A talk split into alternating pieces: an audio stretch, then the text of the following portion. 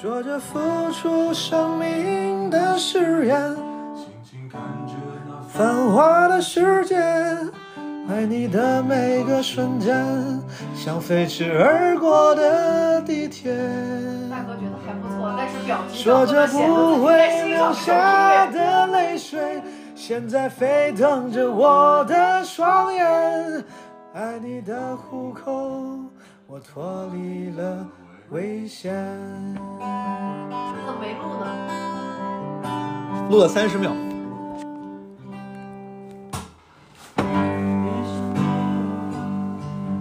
对身体会好一点。和你分别，喜欢的唱片，你说那只是一段音乐，却会让我在以后想念。我把词打开，脑袋放空，坐在钢琴前看他第一句话。这个时候我脑袋里什么感觉？我打开录音，我把它唱出来。相当于我很多时候写出一首歌，完全就是一个三分钟的即兴。爱你的每个瞬间，像飞驰而过的地下一张专辑有什么计划吗？有啊，你先给我写首歌词呗。我现在给你发个词，第一句话是我真的好爱吃鸡蛋，给你给你点伴奏吗？如果可以，我每天都不换。我真的好爱吃鸡蛋。如果可以，我每天都不要换。如果没有碰到胡老师这样一个专业的合作伙伴，很有可能你现在就是还是一个爱好，就是当爱好在。但也有可能我火了，因为我做的 就是我做的都是那种就是，大陆大陆的口水歌是吧？那对种。对对对对对对。我们现在做音乐像写书，其实读书的人并不多。音乐已经不是主流的娱乐方式，更多依附于其余的载体。现在这些网络歌曲、抖音神曲，他们真的从音乐制作或者创作角度来讲比较弱吗？是退步的。它其实不是我们现在的人就是写歌比以前差多少，而是那些经典的旋律真的都被前人写光了。谁在用琵琶弹奏一曲东风破？以前优秀的作品和它的市场的那个量几乎是一个正比，火的歌真的都很优秀。现在呢，有一点点逐渐在往背离的方向走舍。不得我们拥抱的照片，却又不想让自己看见。上乘的作品一定是状况外的好听，偏上的作品是状况内的好听。你如果让我孤注一掷的，就是我就要走到台前，我就要当一个歌手，我就要火，我就要红，我就要当明星。其实我对这个方面个人欲望其实并不强烈。和你分别，听众的反馈对你重要吗？重要也不重要。喜欢的唱片。如果你到荒岛上只能带一张专辑，你会带哪张专辑？我要带周杰伦。在以后想念。如果连续一百年都没有一个人说我的东西好，我一样会坚持做下去。说着付出生命的誓言，回头看看繁华的世界，爱你的每个瞬间，像飞驰而过的地铁。说过不会掉下的泪水，现在沸腾着我的双眼，爱你的虎口，我脱离了。朋友们，开头你听到的那首《虎口脱险》的合唱，算是个小彩蛋。这个合唱是发生在我跟理想胡晨录完这期节目之后，我们一起吃饭啊，跟还有他们的另外两个朋友，我们几个人吃饭的时候，胡晨老师啊兴之所至，拿起了吉他就各种弹，然后大家都喜欢唱歌，就跟着唱了好几首歌，这是其中一首。因为这些当时是节目录制之外的临时发生的事情啊，我用手机有幸保存了其中一些片段，还有大部分都没录上啊。我后来回来听，我觉得还挺好的，挺有意思的，感觉很好，所以说我就摘出了一些，让大家也分享我们的愉快。在这个节目当中，我可能还会再穿插一些彩蛋的音乐素材，好吗？给你们预告一下。好的，朋友们，然后我再简单介绍一下这期内容。因为上期可能不是每个人都听过，上期节目是跟理想、胡晨两位音乐人，一个是原创歌手，一个是一个资深的呃吉他乐手以及制作人聊了音乐。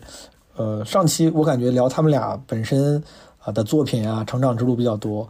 这下半期呢，其实聊了很多关于音乐这个行业的问题，所谓的华语乐坛啊，然后我对华语乐坛或者音乐这些行业的一些基础性疑问，他们都帮我解答了。所以说，我觉得对于那些对音乐或者对音乐界、对华语乐坛感兴趣的朋友，这一期其实算是个挺好的入门课啊，入门一零一。嗯，我问了很多小白的问题，对于那些非专业朋友，我觉得还是挺有启发性的，说不定。还有一个就是帮我的这个好朋友李想宣传一下他的演唱会。李想在六月十八号，二零二二年六月十八号。我之前有时候给自己专场做广告的时候都不说年份，因为感觉这肯定都知道。但有时候回头听才发现，哦，原来已经过去那么久了。In case 有些朋友是更晚才听到这一期，对吧？可能是五年之后听到的，所以我必须强调一下：二零二二年六月十八号，李想会在北京的将进酒举办个人演唱会。大家可以在大麦上买票，也可以在好像什么 QQ 音乐的那个音乐人啊页面都可以。Anyway，我觉得还挺值的，对吧？玩家还挺值的。没事的朋友可以去考察一下，而且说不定会有一些意外的收获。据说理想的歌有时候会有一些奇特的疗效。我原来出第一张专辑的时候，有两个参加高考的小姑娘给我留言，她说说。在过去的两个月备考时间，一直在听我的那张专辑，然后他的考出来的成绩比他模拟考试要多高整整一百多分。就是这些，就是可能对于别人来说不重要，真的对我来说，看到那一刹那，对我来说真的是高考培训哪家强？理想就来帮你忙，就这么就。你俩搞个组合吧，专门出这种 slogan 的。就是这种。真的，你别人风格都不一样，你就是教培教培风格的歌手，教培风格手。国家双减怎么办？教培风教培风对教培重金属。我我以后拒绝矛盾和富士同时出现。教培风的歌。好，当然这都是开玩笑了，但是对大家没事的话可以去听听理想唱歌，他的歌非常好听，而且都是胡晨老师专业制作的。这个宣传任务做完了，哦，对了，跟大家分享一个我刚看到的笑话，这个还挺好笑，就是纯从我作为一个喜剧工作者，跟大家分享个作品，这个还挺好笑。这个一个人发了一个 Twitter 说，昨晚梦见被后入，醒来一看，原来是我身后有个强大的祖国。这个真的挺好笑，这个这个挺挺挺幽默，嗯，希望大家这个跟他把这个幽默分享给大家，大家可以偷着乐一下，好吗？好，闲话就不多说了，大家可以来听一听理想跟胡晨给我们带来的对于音乐行业啊、华语乐坛的一零一入门课程啊，中间还散落着一些我们兴之所至这个唱起的歌谣，还很欢乐，大家可以在艰难的日子里面开心一下。但我觉得大家的前提是要遇到一个可能就是有一定专业性的人，可以。帮助你走上正轨。就比如说，如果我没有找到胡老师的话，在很多方面我依然是可能就是原地踏步踏，你跳不出你那个。你的状态，你没办法进步，没有更专业的人给你指路。如果没有碰到胡老师这样一个专业的合作伙伴，很有可能你现在就是还是一个爱好，就是当爱好在。但也有可能我火了，因为我做 就是我做的都是那种就是大陆大陆的口水歌是吧？对对对对对对对，抖音上全是你的歌。就是我们有我们有个朋友经常说说我我的音乐道路就被胡老师毁了，不然的话我就火了。太科技了，回头你私信我一下他是谁。哎，聊到这个话题，这也是我很想聊的一个话题。这两年我老听有人说啊，说你看，说前些年什么华语乐坛的黄金年代，又是出周杰伦，什么梁静茹，反正就是一堆人。说自从那个时代之后断档了嘛，说这些年很少出这些就是响彻大江南北的著名音乐人了，然后歌也没有那种歌，全都是网络歌曲，红一会儿就过了。连什么那些颁奖典礼颁出来的歌，咱们大眼一看都没听过，都是网络歌曲。然后说这些话的或者写这些报道的人呢，他们抱着是一个遗憾、扼腕、叹息的态度，说你看这个等于华语音乐停滞了或者退步了。嗯。但我想问问你们，因为我不拥有这个判断力。嗯。我想问你们，就现在这些网络歌曲，什么抖音神曲，嗯，他们真的从音乐制作或者创作角度来讲比较弱吗？是退步的吗？是的。嗯。就是怎么说啊？就是说，你单拎出来某一些歌曲的旋律来说，我觉得还是不错的，嗯，还是很好的，嗯。但是你要按照制作的角度来讲呢，嗯，它确实是会比我们预期的标准要低一些。但你也要明白是为什么，就是因为你比方说像这类所谓的抖音神曲啊，或者什么，他们这些制作这些音乐的公司的逻辑是大量生产，嗯。当这些大量生产投放出去以后，发现某一个歌曲有要爆的苗头的时候，他们其实是会把资本砸在这个宣传上。是的，对，因为他们的盈利方式是什么？是要通过大量的播放量获得所谓的版税收益。嗯，对，而他们的制作的成本大概是多少呢？一首歌曲从无到有，据我了解啊，应该属于是标准化的百分之二十。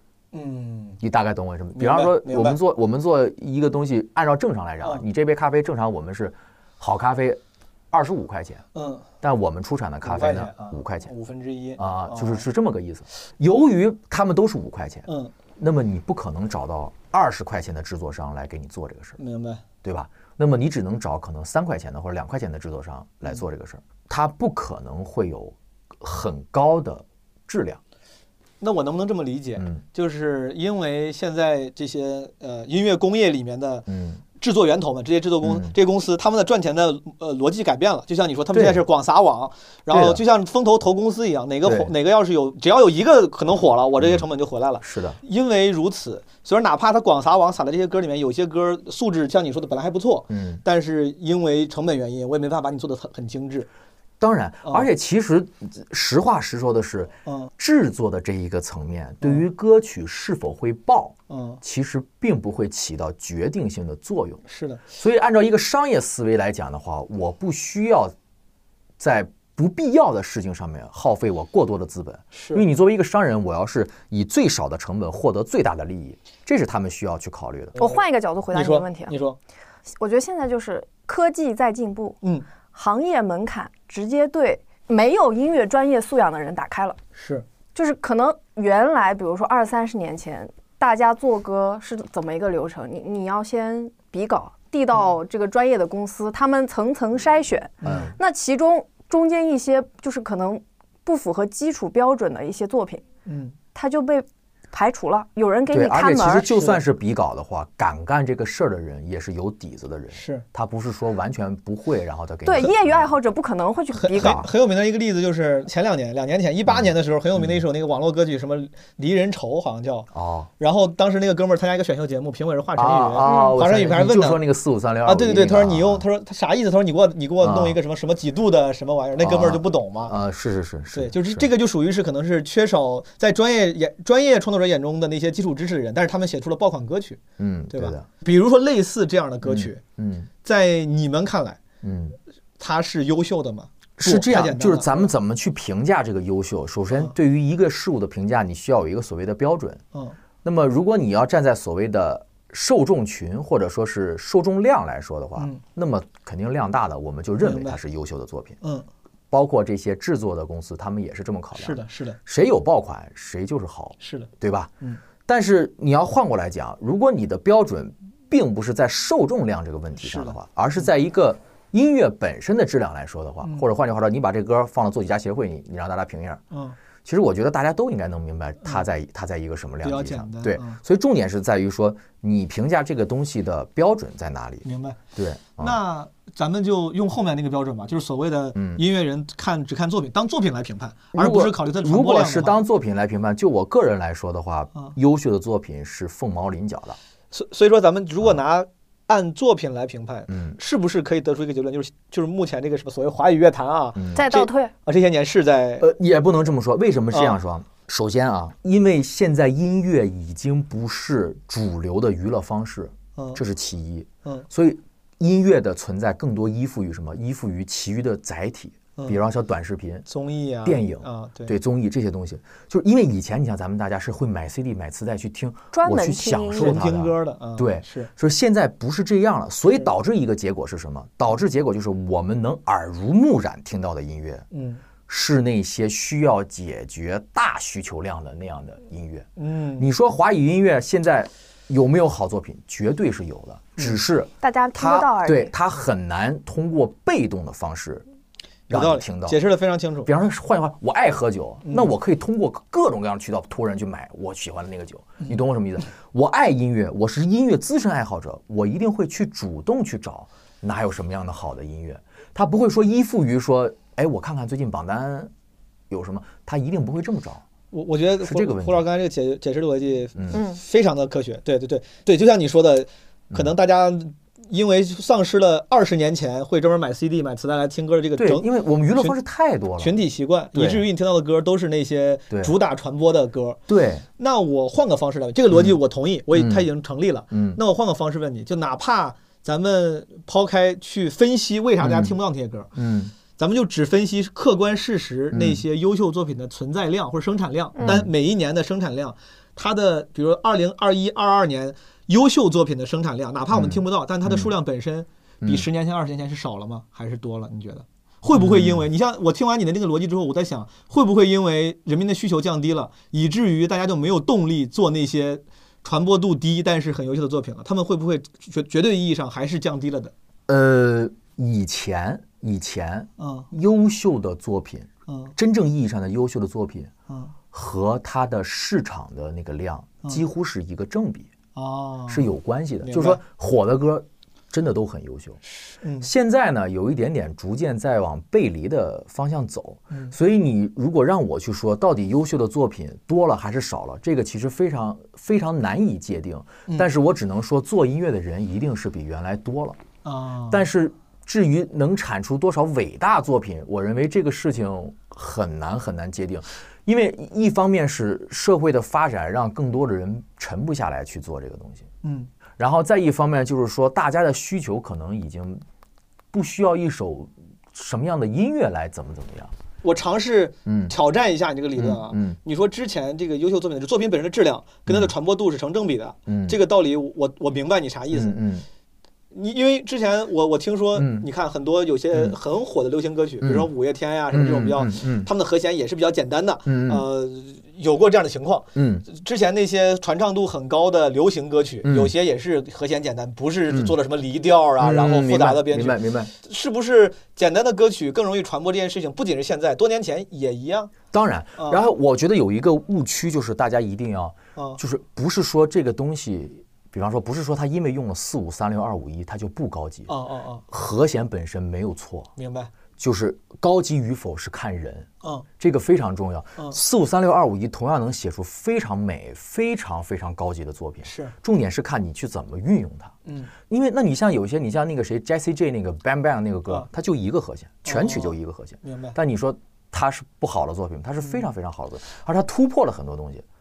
就就所以说你你不能是以这个就是说它内涵的信息量的繁与简来判定它是好与不好。所以说我能不能理解，就是当你说之前的作品质量跟传播度成正比的时候，那个作品质量不光指他写歌的什么这种和弦的呃这个嗯。这个嗯。是否大众，嗯，它是综合素质，有可能这个和弦很大众，但是我做的很用心，从制作到编曲到什么就是，很用心，就是音乐的用心与否哦。是真的是可以感受到的，它不是说那种你感受不到，你觉得这个做的不用心的，就是比这个做的用心，它它不是这样的。所以说咱们稍微细化一下你的这个结论，嗯。就是在过去嗯。可能用心程度和传播度是成正比的，基本上越用心的作品都是传播越，广，或者换句话说，就是说那些传播度广的作品呢，嗯你不会觉得它不好。不是粗基基本上都不是那种粗制滥造的作品。对，哦。是这样的，因为那个时候我觉得大家还把事儿当事儿，哦你能明白哎，那这个事儿是从什么时候你觉得这个开始变化的？我我认为就是在 M P 三开始慢慢走起来，彩铃什么这些东西，零几年。的时候，对，大概零五年、零六年左右，是不是？你让我我瞎说啊，是不是就是从什么《猪之歌》、什么《两只蝴蝶》，大概那个对慢慢那个时期吧求求佛是吧？这种，对因为那个时期大概，因为大家就是听歌的那个需求会，哦，原来我免费也可以听到这些歌哦，对原来是不是的？原来你想听歌是需要，你想免费听那就是听电台，对对吧？对，你想听歌必须得花钱买磁带，或者是是哪怕是盗版，对但你必须要花钱买。对后来呢，M P 3有了以后，有了网，那你随便搜一下，啪，直接给你下载下来，你就听呗。那会儿那就是对我们大家有一个重大的打击。嗯有了这个之后是什么呢？你如果在这个行业内的人获得的利益变少了，那他的主观能动性一定降低了。动力就就低了。对动力低了，那么产出的优秀作品的比，它就就会少。明白，就它就是这样。再加上咱们的物质生活就是越来越好，会是什么情况呢？就是原来可能那些平常在生活里接触不了音乐的人，嗯，他们因为拥有了一部手机，对拥有接入了互联网，嗯他们可以拥有音乐。那么这个基数啪一下扩张出来之后对，其实你自然的那个所谓的审美线对要往下拉。对整体的需求跟审美也对变化了，然后这些制作的这些商人们嗯。发现，哦，这才是嗯。可以那个什么，那我们也就要往下拉呀，嗯。我们也要往下拉，越拉越拉，越往下拉越往下，它最后会是一个恶性循环。但是想做好作品的人依然在那儿做，是的是的是的，然后他就最后慢慢就分层了，嗯。最后就分成了两派，一派就是我所说的流量派，就是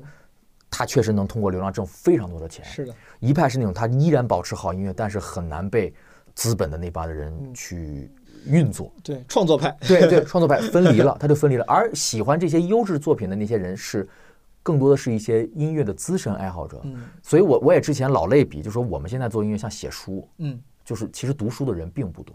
我们其实更多的是给那些读书的人去去做的那样的时候，在有些人变成了写就是写网文，写知音故事会，对但有些人会啊有些人在认真的严肃文学，对啊，这是一个客观的问题，我们嗯不能去抨击他或者是贬低他，他是客观存在的，嗯。现象也是客观存在的。是的，只能说对于像我们这种从业者，只能说是什么呢？保持自己坚定的，保持自己的职业状状态和态度，自己问心无愧，我觉得就 OK。明白。你不能强求于你这帮人居然听这种东西，嗯千万不要这么想，千万不能这么想就不。应该有审美鄙视链，这个是一个不要这么想，对，它就是客观存在的。嗯但是你也要作为一个你作为搞艺术的人，你要有懂得有自己的坚持。你做这个东西是为了什么？你不能说是啊，就是，对吧？尊重那些人民群众喜闻乐见的，但是也不要放弃自己所喜爱的那个风格。对，而且其实能够做到大众很喜欢，同时又很很让专业人嗯。这个就是所谓的外行的热闹，内行的门道全有的这种嗯，反而才是真正了不起的人。就包括之前我采访他们也问过我这个问题，那李荣浩，咱们实话实说，那确实我们作为行业内的人，我们看他，你也不会觉得他是随随便便给你对对葫芦一下，这个歌就出来了。对。但同时他的音乐又很好听，是然后大家也都很能接受。这哥们就最早也是做幕后，他是有专业素养。对他，我印象里面他好像得十年幕后。我一二年的时候在朋友圈听到了一首朋友分享的小芳，是个啊变变那就是零号小调版的嘛。嗯然后我说我操，我说这个这个挺牛逼，我当时想这个挺是是是是是，他他，而且他他有很可以说是很高维度的考量，嗯，因为他懂得怎么样让大众轻松的接受，嗯，这是很了不起等于。说这哥们儿他又有他又懂创作又懂传播，对啊，这是很了不起的一件事情。明白？对，哎，你像我随便问啊，比如嗯说呃，这个不幸已经告别我们的那个赵英俊，他是不是啊。也是做他也做幕后，他写的歌了不起。也是也是牛逼了不起，就是嗯。你像包括对他们那些歌都是那种让你又通俗又不烂俗的，这都是金字塔尖的人。你像包括小柯老师吧，因为爱情，嗯，你不会觉得他很很烂俗啊，但是他多么通俗大家都会看。你最喜欢的陶喆的歌是哪首歌？呃，我喜欢他给梅艳芳写那个叫《他的歌我操，我没听过，我没听过就是那个谈谈，你唱唱。》。呃呃，我想想啊，想起他，哦，我知道这首。哦，我听过这个。还在哒哒说的那句句话我听过，我听过，我听过，还是听过。回忆在不知间。哎，还是很陶喆这旋律。爱情像微笑蒙娜丽莎。我特喜欢这个歌。好听。还有一个不知黑的何年何月那阵风，这什么歌？不知有就是个哦何月那阵痛，在在我眼中，春夏秋冬，在那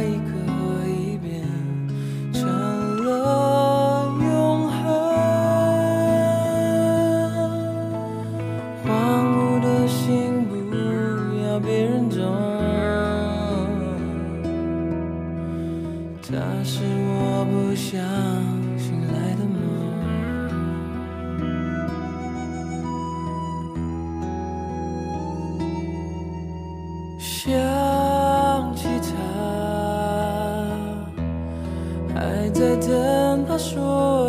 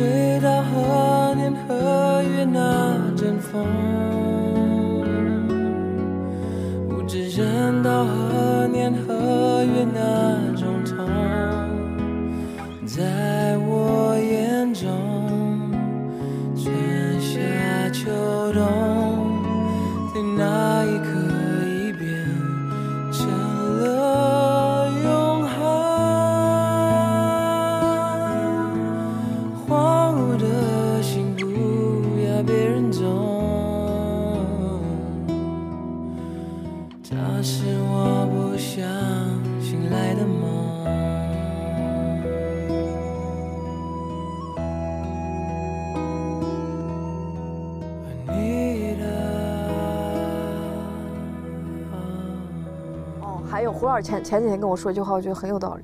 他其实不是我们现在的人，就是写歌比以前差多少，而是那些经典的旋律真的都被前人写光了。哦，也有道理。就是因为流行歌曲它四五总三六二五共一吧，那这个东西你总共就没办法那么些再怎么写出，就被大家已经玩你干净了。再对你再咋 写，你都觉得像哪个歌。所以说现在如果我还想用四五三零二零写出爆款，已经很难了，是不是？咱们就是咱们不不太严谨的说啊，就是已经被人搞得太就是说难度啊，难度上面来说，可能还是那个难度，但是你要让把它站在一个很高的 level 去评价它，可能很难。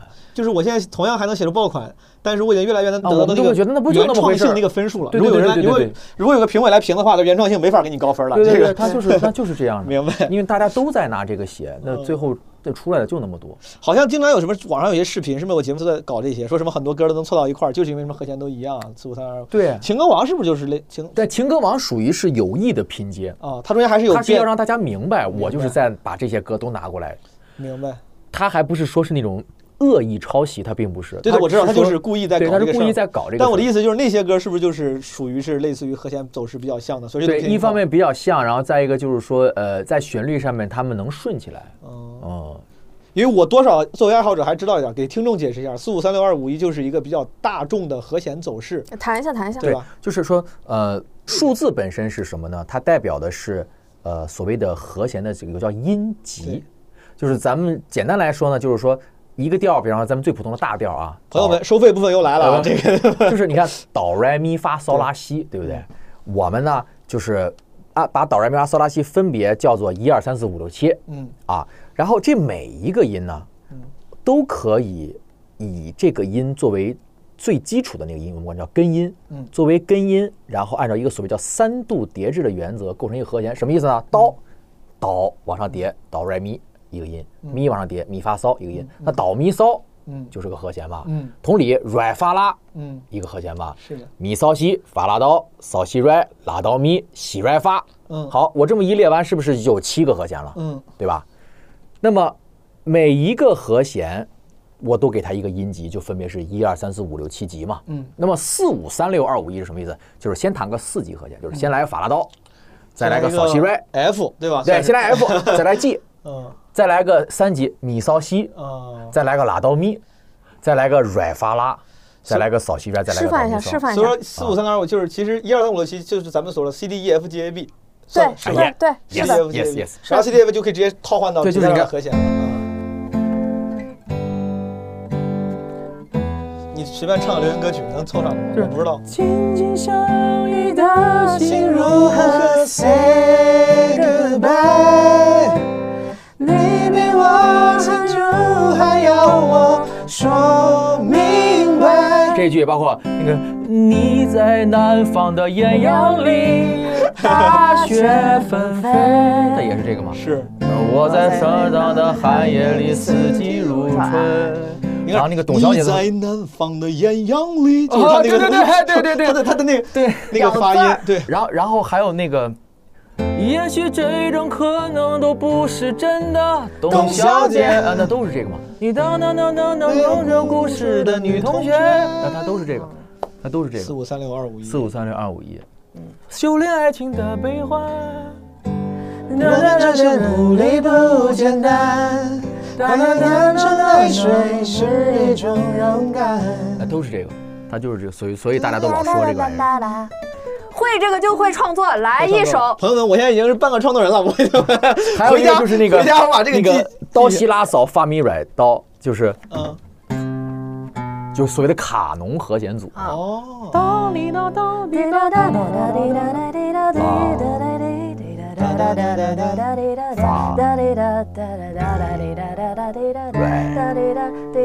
恋爱 i n g happy i 正常速度，哎平行就像是坐一家本设计恋爱 i n g happy，对，就是这样，那就是就是这些所谓的套路吧，大家说。但流行歌的多半的组成它都是这样的，但它你你不能因为这个问题就就说这个歌是的重点还是你要感受这个歌它是否给你传哎递了美，有没有哪首流行歌啊。它的和弦走向是不太一样的？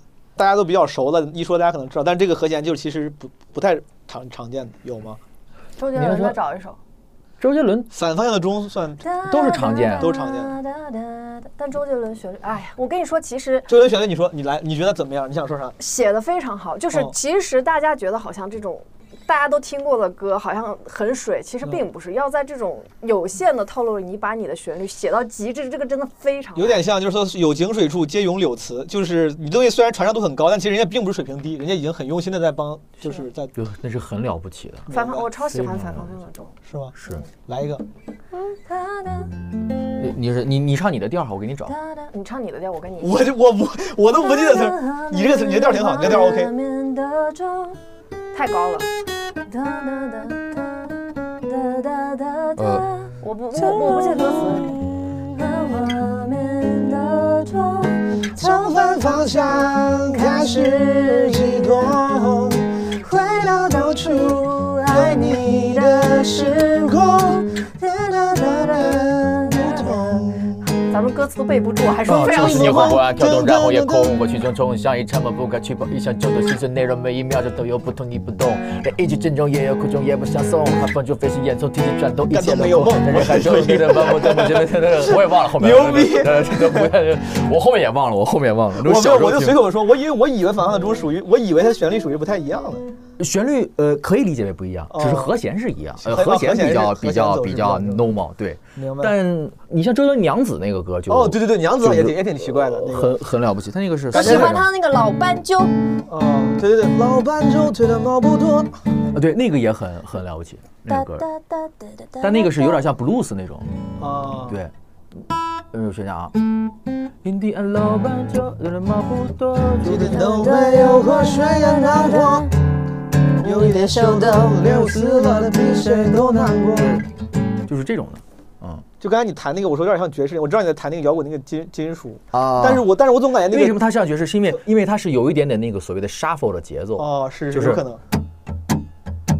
对，因为因为你后来说那个爵士，那是王若琳那种感觉，那种清新爵士。啊对但有时候这种是我玩游戏里面，就是我玩那个什么《四海兄弟》的三，它里面是嗯六六十年代路易斯安那啊，就是会有那种非常就啊对就是它那种就是律动律动的爵士，对对对对对还挺屌的。一一种 swing，一种 shuffle，对对对对对对有点那 shuffle 就是就是啊对对对对对对。对。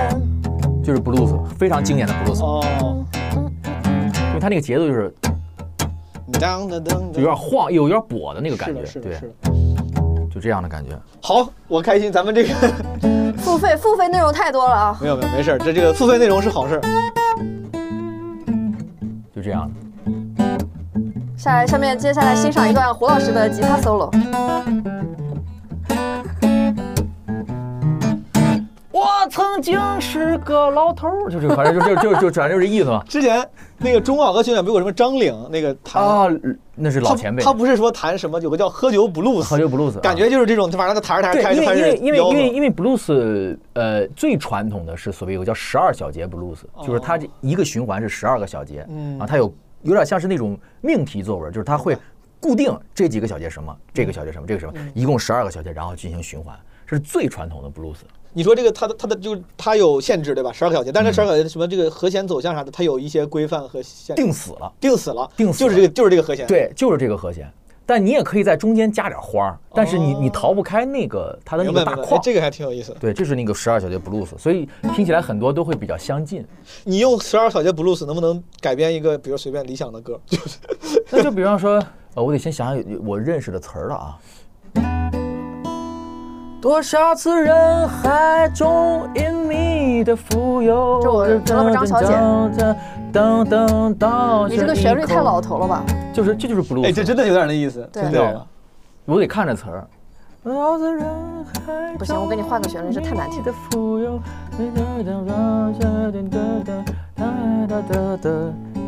你唱《东风破》吧。东风破。谁在用琵琶弹奏？啊，对对对，就是这个感觉。对对，就是谁在用琵琶弹奏一曲东风破。哦，操牛逼！当当当当，但我这个还不是最传最传统的，还得更长，就是这个，就是谁在用琵琶弹奏一曲东风破。啊，差不多这种感觉。然后后面什么来着？当当当。别唱了，别唱了，周周周杰伦的粉丝要告你了。哦，唱对对，就挺好。得要用用用用，对，得看那个词儿，但就是他那个方式是这个方式。明白。来聊聊李想老师，问一个最小白的问题：嗯，你编写旋律是靠乐器吗？还是自己就能我想出来一般？写歌是靠边弹钢琴边写的，可操作的指导，你你分享。可操作的指导就是就是像刚刚胡老师你唱歌，他给你伴奏一样。明白。但我的钢琴是跟着我的人声 vocal 走的，所以我写很多歌的时候并不在和弦内，就是我的和弦会跟着我的人声给的旋律跑。所以为什么胡老师说觉得我的旋律写出了很多意料之外，就是因为我的这种创作方式是不在旋不在和弦对，走势之内。因为因为你像我们这种就是把这种幕后搞了太多的人啊明，白。他套路太多了，明白。以至于就没有任何的感性的那一个部分。就你出来的那些东西，很多就是你的这些音啊，嗯都是在这个和弦里边的，明白。就没有惊喜感，不会有意外。他了不起的一点是他有意外，感觉也不知道在夸什么。了解他的旋律有意你可。以拿，比如说他一直不开心，早知道应该爱上时钟，跑过好好听不让口的梦灯，哒啦哒啦，在莲蓬头下像大雨轰隆，他睁不开眼，只觉得空，就又好听，你又不会觉得它很俗。嗯嗯，但你要让我写啊，但如果就是这个和弦的话，他应该当当当当当当，我就会当当当当当当当当，你就可以这样哇，就在套路里了有惯性了，你就有惯性，明白对，他就是这个很了不起。所以说，李想，你的创作，你你看啊，我刚才问胡老师也，我问一个工作它的顺序是什么？因为我太无知了。咱们假设我和听众都非常不懂，他说你的顺序是，你先脑子里有一个人生的旋律，是这意思吗？我没有，没有，呃，你先弹，就在弹的时候去跟着去，我也不弹。比如说现在今天郭老师给我发了一首词过来，嗯我把词打开，嗯脑袋放空，嗯坐在钢琴前看他第一句话，嗯这个时候我脑袋里什么感觉？嗯我打开录音，嗯，我把它唱出来，相当于我很多时候写出一首歌，完全就是一个三分钟的即兴。比如说我现在给你发个词，第一句话是我真的好爱吃鸡蛋，你你要你要你要怎么？你要抒情版还欢快欢快版？我不知道，现在我发给你了，你现在脑袋放空，你说我操，我要怎么唱这个？我真的，给你给你点伴奏吗？需要吗如果可以，我每天都不换。我真的好喜欢吃鸡蛋，如果可以，我每天都不换，对我我我瞎说的。快乐一点。我真的好爱吃鸡蛋，如果可以，我每天都不要换。我操，这确实写挺快，但其实我这个是在套路内了。明白？嗯、所以说你看，这是胡老师给你伴奏嘛？但你说你自己伴奏的时候，你大概也是这样，就是你自己会弹一下，然后跟着唱，对，明白？但是这个也得有基本的音乐素养了，这就是所谓的一些音乐理论知识吧。你这因为你弹出的得是和弦，而且这个和弦得是和谐的，嗯对吧？嗯嗯，明白。然后你弹完之后，理理论上把所有的别人发你的词儿，然后用你这个方式选上你喜欢的旋律，这个 demo 就出现了，就完成了，嗯能这么理解吗？嗯，对，你一般是一遍过吗？还是你弹着弹着？我一般可能会在开头卡一卡，也也不叫卡，就是比如说顺的时候那一遍出来了，有的时候可能我写了头两句，我觉得头两句旋律我觉得它不抓人，嗯，我就 pass，我换一个别的写。哦，你这个改推翻重来或者修改的，在你过往的创作经历里，这个情况出现的频率高吗？我特别讨厌修改歌，我我原来有是就是把 demo 给别人卖歌嘛，嗯，然后有人会跟我说，哎，老师，咱们这个觉得这个啊副歌不够强烈，这个不够这个起来，咱能不能改改副歌？我最多就给给给别人改过一遍，我就会、哦我就属于那种，要不我给你重写一首吧，你非得硬得让我改。就是你对自己的作品还是怎么说保护欲很强，或者你很认同的，你很你觉得这个歌就应该是这样，就最好别改。看 case，就比如说，如果说呃，可能我这个地方副歌我自己就是你这个项目要的是一个什么更商业一点的项目，那你需要那个副歌更出来，大众接受度更高的话，那我可能会按你的方式去修改。但比如说，如果你要给我提一些很无理的要求，就是你很主观性的觉得哦这个不行不好听，我要给你改，我说那算了吧，咱们要不挑挑别的 demo。是不是钱够多也可以？这首歌五个亿，就是感觉 改改一百遍，是不是？如果是五，如果是五个亿的话啊，我有一辈子慢慢给你改。你想咋地你咋地啊！对对对对，不是，但是有一些，比如说你你你已经对它产生了一个心理产生了一个既定的印象，你再去疯狂的推翻重改，你就会越改越差。就像很多就是说甲乙方，你改修改稿，第一稿永远是最好的。对，但是你看，我这个给你分享，你像我们讲讲脱口秀，有些段子是给自己写的。这个你就不肯定没人管，我写成啥样，我想怎么讲怎么讲。有时候我们也会接，比如编剧、商业的给别人是写。是是是，这种情况下，我不知道别人啊，我自己在这种在这个场合下，嗯，我的那种作品感就没那么强。我就想无所谓，我觉得你咋说我咋改，反正也不是我讲。就跟我们是一样，就是就是活儿和创作啊，。对对对。但其实你会感觉比我那个更坚定一点，是因为可能写出来之后，你还会给你 credit 的，会写个什么作作曲，或者说什么嗯理想，你不想让自己的那个名字被名声被玷污。对，就是就是对对我们我们每每一次，不管是不是违约的作品，都希望是能拿得出手的东西。明白，嗯不是说那个你随便应付一下，然后回头问，哎，就是我要为你有什么自己的作品？负责对对对对对。我总不想别人说哦，那去听听理想以前给别人写的歌，哇这什么乱对啊，对，但是因为我觉得在音乐界，你们有这个习惯传统，就是作词作曲一般都会写清楚。署名。在这个脱口秀界，现在暂时没有这个习惯，就是你在台上啊看一个人不会写编剧他的编剧一般不太会这个。段子出自于毛东。减少了我们很多尴尬感，减少了很多大家就是说写的，哎，就是没有那么尴尬，就是比你知道较好接受我们行业有那种就是可能不想玷污自己名声的人，然后他取个艺名儿，专门去写 那种其他的，对，啊，对对对，是的。明白。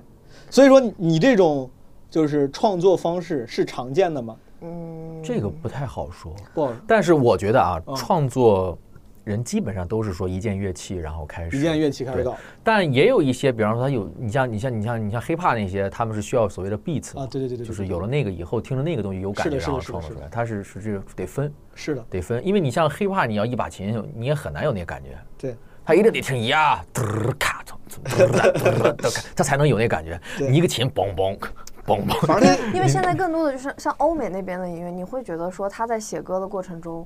就是跟音乐制作的是结合更紧密的。对你像我们传统的华语这种弹唱啊，就是嗯，大家听的那种能在 KTV 唱出来的歌，其实很多都是这种一把乐器。对，所以你看火星哥？什么那作曲九个人，其实就是他们自己玩出来的 Bruno。Mars，对，哎，这所以说，哎，那这个我多问一句，嗯，当你指那个什么工业结合更紧密、更麻烦，那他们怎么搞？他们就是一，你像你这个就是一个人一边用一个乐器弹，他们的话得是一堆人玩一块儿集体创作，集体创作。哦，这个是可行的，是吗？但对，但是也依赖于制度，他们肯定是有健康的制度，所以大家愿意一起集体创作。我们可能不太一样，有这种情况，就是比方说，可能我帮你弹个琴，嗯我其实不算创作者，嗯，创作者还是你。嗯那在这样的情况下，我们是不愿意给你弹琴。就像你说，有些时候这种制度影响你的动力，那个主观能动性。，啊对啊，嗯我就我我白给你弄，但其实你是因为听了我这个，你才想着那旋律的，但你不写我名字，他就是他会有很多这样的问题。嗯，所以当这个机制足够科学的时候，其实咱们也可以当然他们一，样。当然，那我认为那是健康的机制，而且他们的机制是，我好好用心打磨一个好的作品，嗯这个作品也是爆款，然后我获得很丰厚的收入，激励我再去创作更好的作品。可以以此为生吗？明白。咱刚才聊了国内现在就是什么传播跟作品之间的那个，嗯就是已经不太成正比了。嗯像国外 Billboard 的那些上榜歌曲，是不是现在在你们看来还算属于比较好的？就是首先就是说，嗯，国外一定也存在像国内类似于的情况，明白。就是，但是它的整体工业水准要高于我们，所以你一听，你还是觉得它不是说那种制作很差的，嗯，有一些呢是你能听出来它制作很差，明白？就是你直接就能听出来制作很差。你比如说录的吉他吧，就是那种就声音是让我们觉得很康，或者说是感觉是那种，但你又不是说他要那种康，要那种粗粝的美感，他不是那种，他就是随便应付，哐啷给你怼了一下，你听出来就是那种感觉，很显而易见的粗心大意。所以这种情况下，你没有办法说它是好。嗯，但是可能相对来说，国外你大概率能听到的作品是，可能你也觉得可能在国外是就是所谓的烂大街拔拉啊，比较通俗的歌曲，哎，但是它在音乐的工业化的标准上，你觉得它还是还是精致的是精致的是没问题的。嗯因为他们的环境就是水涨船高，他们本来那个水平线就在那儿高，所以就是大概率的出来的作品它也是那样的。朋友们，又是 music break 时间。接下来你将听到的是我在录制间隙上洗手间的时候，胡晨老师啊这个信手弹的一些旋律，但我觉得很好听，所以说也放进来，大家欣赏一下。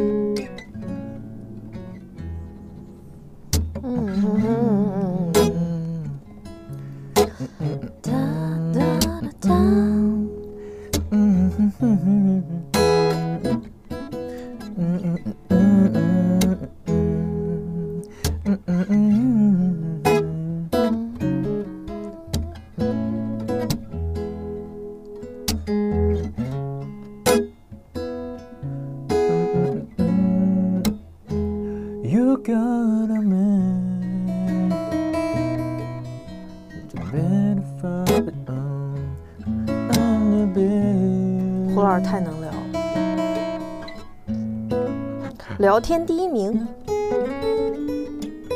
平常憋坏了是不是？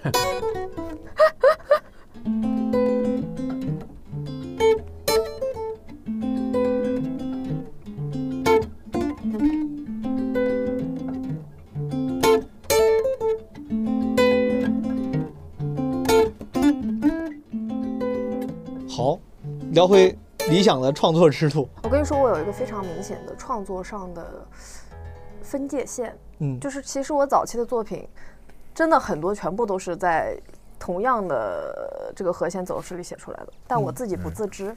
当你写出来之后，你会发现自己其实有很多作品相似度非常高，但你不理解这是为什么。嗯。后来胡老师跟我说了这个关于和弦走势的问题，嗯。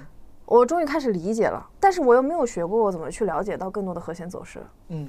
可能就是去翻唱别的其他的优秀华语音乐的这个这个作品，嗯，然后你会去了解到一些新的和弦走势。但是我这个人呢，因为水平又有限，我有的时候再去翻唱别人的过程中，我就可能只能翻扒出来一段儿，找到 A 段的和弦走势，但我的 B 段就弹不出来了，我的 B 段就自己放飞自我，自我发挥。然后后来就是慢慢的听多了，然后去接受了新的和弦走势以后，我自己突然又形成了在创作的时候跳脱出这些和弦走势，就是这个状态是一个一个在往上走的。包括我真的是写到可能一百、两百、三百首歌之后，就是像突然开了一扇门一样。所以说，哎，当你写歌的时候，那些比如说这次专辑没选上的，五十首选了十首，四十首没选上，这四十首还有救吗？之后还有机会被我们听见吗？还是说可能这次没选上，说明它不行？我可以卖给别人啊。哦，这是一个出路。但就是说我我不太鼓励他这应该用一个什么词形容？什么词吃回头草，也不是。就我觉得，对以前有一些淘汰的作品，那对，他我不鼓励他从里面翻就翻旧账，就是就翻出来原来的东西再给人，我不太鼓励这个。这那我那不会很可惜吗？不会。比如说，哎，我我是真的，比如说你写了五十首歌，然后这次就像你说的，可能为了符合这个概念，这十首歌符合，但另外四十首歌不代表都不行，可能只是不符合这个概念，或者是可能这个词儿巨好，只是这个曲这次恰好不合适，你就就给扔了，你不是再救救吗？换个曲或者换个词儿。但但但我认为可以继续写啊。对，而且他那些哦歌曲存在的意义更多的有一个就是说帮助他训练创作，因为创作是需要训练的，他不是说所谓的灵感来了一下叭就走。哎，，这个有道理。创作是需要训练的。就看似你说你不修改，看似是浪费了，但你不把它当做浪费，它就是你训练成长的一部分。因为你相当于写作业，对它没有浪费，它它这个你的所有的经验还是会呈现在以后的创作里的。对，是的是一种积累、积淀。你要慢慢的去写，慢慢的去找到那种感觉，就有点像什么，有点像打篮球，你有一个所谓球感。明白。就是我有一个很明显的进步是在于，比如说我给第二张专辑写歌的时候，我大嗯概一，尤其是一一七年、一八年的时候，其实那个时候给胡老师发了非常多的 demo。嗯，我有一段时间他给我的反馈全部都是 no。然后那一段时间其实我很沮丧，因为就是在发完第一张专辑的时候，就根本找不到突破口在哪里。然后后来又就接接接接接越写越写，后来突然有一天我发现我自己在听头两句的时候，我就开始会对自己说 no 了。嗯，就这个状态很难找。当我会对自己说 no 的时候，我再给到他的 demo，他给出来的反馈有就是好的几率会变有变很多。我作为旁观者听起来啊，嗯是不是因为你的标准或者审美，因为他的影响向他靠拢了？是有因为嗯就就就被带这么理解，对吧？也也只能是因为这有靠拢。我问的细点儿，比如说当时他一般跟你说的是因为什么，这个原因后来等于说你也接受了嘛，因为你能自己判断了这个原因是什么呢？他通常是因为什么？调不够好，曲词不够好？不是，就是因为一直在炒现饭，一直在写重复的东西。就是你当时关注的可能更多的说 no 的原因是原创性，就是呃原创性意思就是不够那个不够 original，就是就是也不百分百，就是说，一定还是说好不好听。哦我会考虑的是这个两点问题，一个是它首先它是否好听，嗯其次它是否是很状况内的好听，对以及它是否是状况外的好听。我第二张专辑就一直在追求状况外的好听。上乘的作品一定是状况外的好听，嗯偏上的作品是状况内的好听。但基本上很多状况内的好听已经足够成为一个成立的歌曲。明白。但是我们基于这种严格的要求，是要尽量写出状况外的好听。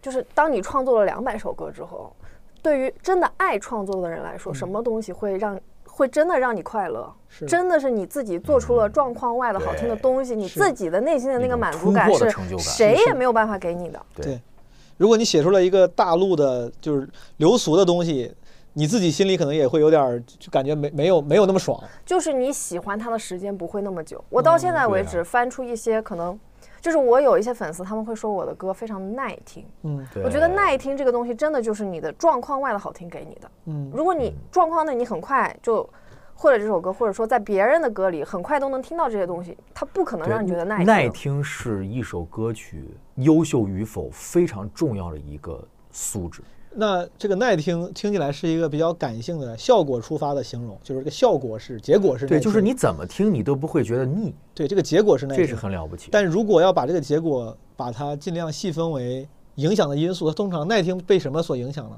状况外是一个，就是等于说呃没有那么通俗嗯，我觉得就是说，大概率是你是否用心去创作这个东西，哦，用心创作的。所以为什么叫经典啊？那你嗯因为它过了五十年翻出来，你还是觉得了不起。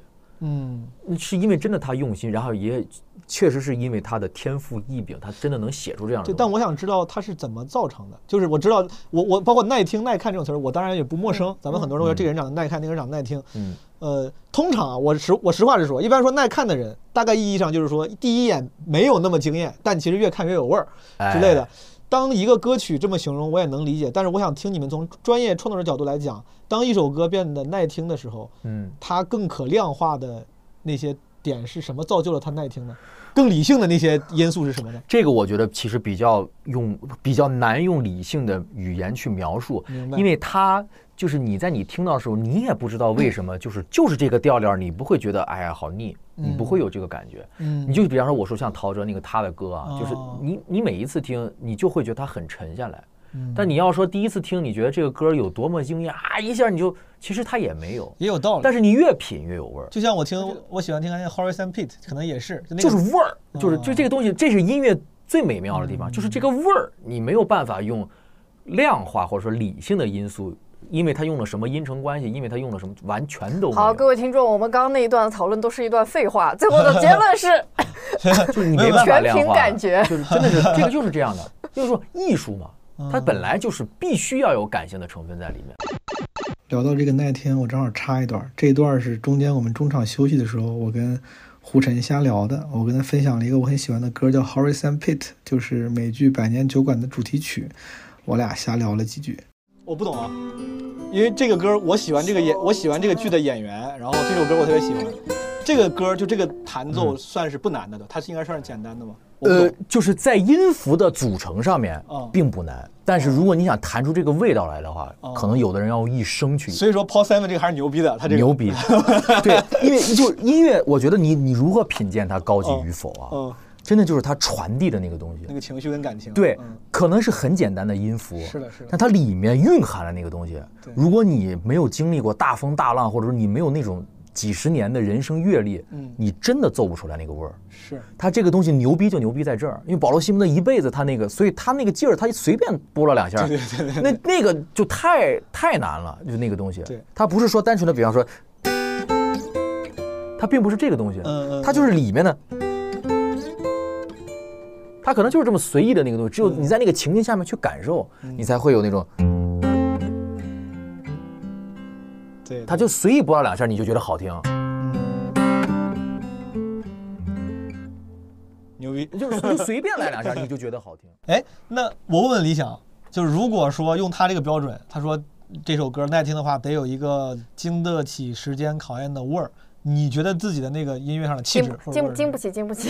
咱们就 瞎就听或者个乐呵你你追求的，其实我真的嗯到目前为止，我对我自己的音乐事业嗯是没有什么规划的。我也不是说有什么野心、什么高度。嗯我为什么到现在还在做音乐？我觉得一方面是自己喜欢，还一方面是我第一张专辑，我说了，我当时本来就其实是对自己的青春或者说自己的研究生生活的一个总结总结嗯的这样的一个行为，没想到被有一些人听到了。嗯然后有一些人给我的反馈是说，他们共情了，或者说那个音乐陪他们度过了一段人生中重要的时刻，或者是给了他们一些 something。嗯我是个普通人，那你说每个人到了这个世界上，如果他有一些价值，嗯，这不是一件很让人开心的事情？是当然，嗯对吧？那我作为一个普通人，那能我的音乐可能帮助一些人在一些时刻度过了他们很沮丧的时刻，或者是怎么样？我觉得这个反馈对于对于一个普通人来说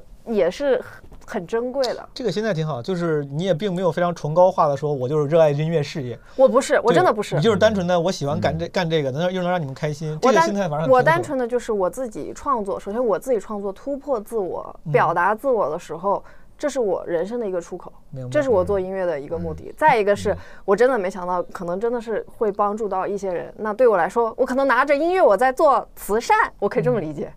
观众感觉听啊听众的反馈对你重要吗？重要也不重要，啊，怎么说？就是就像我刚刚跟你说的，他们的反馈，他们带来的正向能嗯量，就像我给他们带去的能量和他们反馈的正向能量，真的是对我来说很重要。但是，又从另外一方面来说，我创作的初衷并不是为了要满足他们。明白嗯。所以说，我可以这么理解，就是当大家有正面反馈的时候，这是锦上添花的事儿，我会更开心。但打个比方，极端化一点，就是现在所有的留言都是说不喜欢听、不好听，你也不会因为这些恶评放弃你的音乐，因为你自己喜欢，你是给自己写的。哎，我我这个这个是一个这个需要思考一下。这个是 dilemma，你想一想，就是就是认真认如果真思考一下。如果我做出来的东西，所有人都很讨厌它，假如说你发到网易云上，啪，全部留言说怎么这太，然后连着还不是一次哦，你连着两年了，可能咱就假设都不喜欢了，你还愿意继续做下去吗？嗯，我可能不会自己发了，但我可能会写了卖给别人。哦，就是你还你还是喜欢干这个事儿但是我还是喜欢写歌我就跟。你不一样。哦。对，这这个就是艺术家，如我就果就是如俗人。如果如果连续一百年都没有一个人说我的东西好，我一样会坚持做下去。对，这这因为你重点要明白，你做这件事情的目的是要干什么。嗯你并不是为了别人而做，嗯你是要为了表达自己而做。嗯这个世界上就算没有任何一个人理解你，但如果他要成为你表达的出口，你必须很有对，你这就是我跟你胡要有老师信念感。在这是这是音乐这件事情上最大的区别。我嗯觉我觉得我就是非常能代表一个普通的音乐爱好者，明白。就是剥离了音乐。那你那你现在问我说，如果剥离了音乐，我生活能不能继续？嗯，我就跟他不一样，我感觉他是为音乐而诞生的，明白但我不是。不至于吧，反正就是在他的信念感里 是，但音乐其实并不是我没办法说他是我的信念。我觉得我就是一个普通人，我就是个俗人。我我上班，那音乐它可能给我带来了一些快乐，它是我的出口。至少目前来说是这样的是的。嗯，是的，胡老师这个就是个这是个艺术家角度。哎，但你胡老师，你是真的，咱们就呃一边假设一边或者偏现实点，就咱就不说没有一个人喜欢，但确实就是你现在的创作，就像当年卡夫卡什么梵高一样，嗯这几年就是跟审美不一样，大家就是没有好评，或者是说反应很冷淡，没有留言，嗯留留言嗯二。这种情况下，你真的能完全不受影响吗？有金主也行。啊，也对，也对，我我可以不说，图灵就是这样。完全不受影响。图灵当年的演出，我记得在在江湖那个 live house，嗯当年的演出可能就卖了十几张票，就是很少的听众。嗯，但是我们很坚定的明白自己要做什么。嗯，问题好的，很清楚。嗯，理想，我问你，你为啥不全职呢？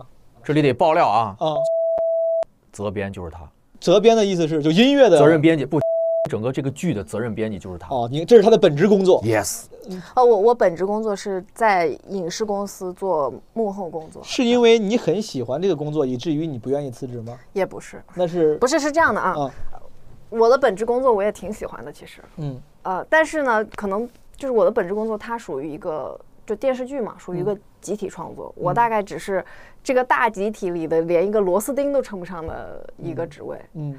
但是可能比如说你如果我我觉得可能跟我的性格有关系，嗯。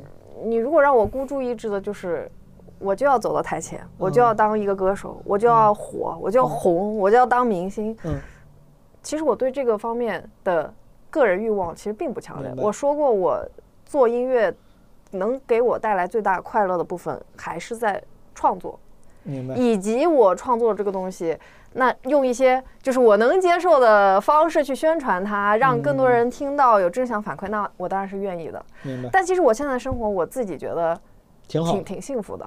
就是我要是遇到一个机会，我又不觉得那么勉强，因为我本身我觉得我的性格不太是那种愿意走到台前的性格。其实本身我现在做音乐，嗯。我觉得我的情况比较特殊，是有很多音乐人他们在初期创作的时候，他必须依赖于其他的资金去做出他的初期的作品，是。然后再去走巡演啊，然后再去赚后面的钱再出作品。但是我可能运气比较好一些，父母也是愿意支持我去追求梦想的。嗯。那我在做第一张专辑的时候，其实我是完全是就是我当时众筹嘛，嗯呃，有一部分资金是父母帮忙的，有一部分资金是众筹就。就是父母呀，我还以为我第一次，我众筹两个人，我爸跟我妈。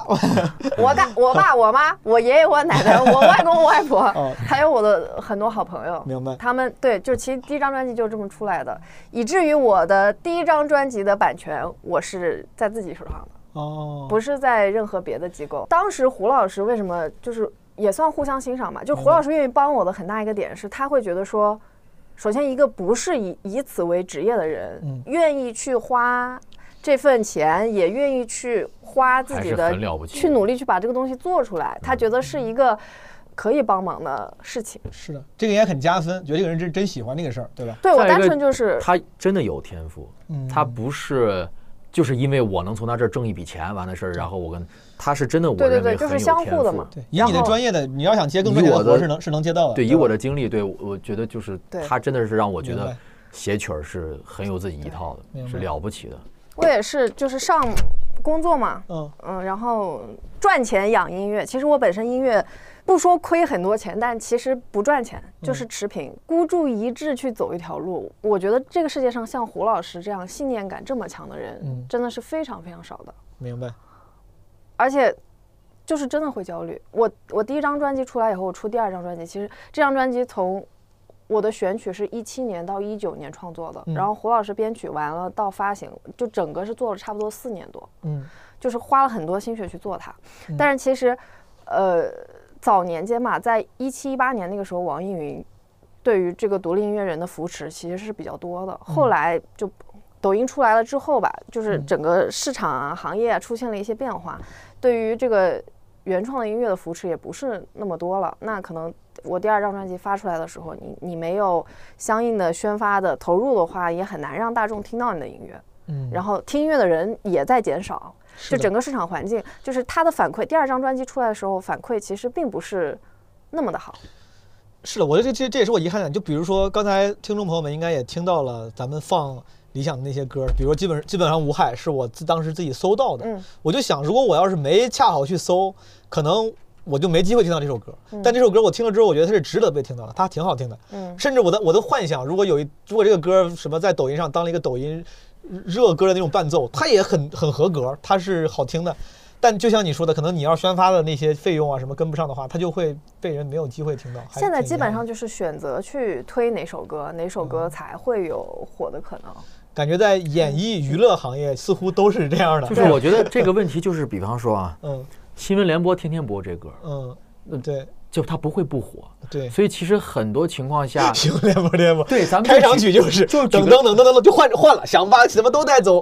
对，就是 只是说，就是想让一首，你可以让任何一个歌火，是的，是的，重点是在于是你要付出多大的代价。嗯，我觉得是这样，所以大家要用尽可能小的代价让一个歌火，所以就需要这个歌本身让大家真的觉得是不错。好，那假如说这个歌本身已经咱们达，假如说它不错了，达到了这个歌本身素质的及格线，嗯剩下的那个代价都是啥呢？我猜啊，比如说，首先我是不是要跟一个比较好的、愿意为你出力的经纪公司签约？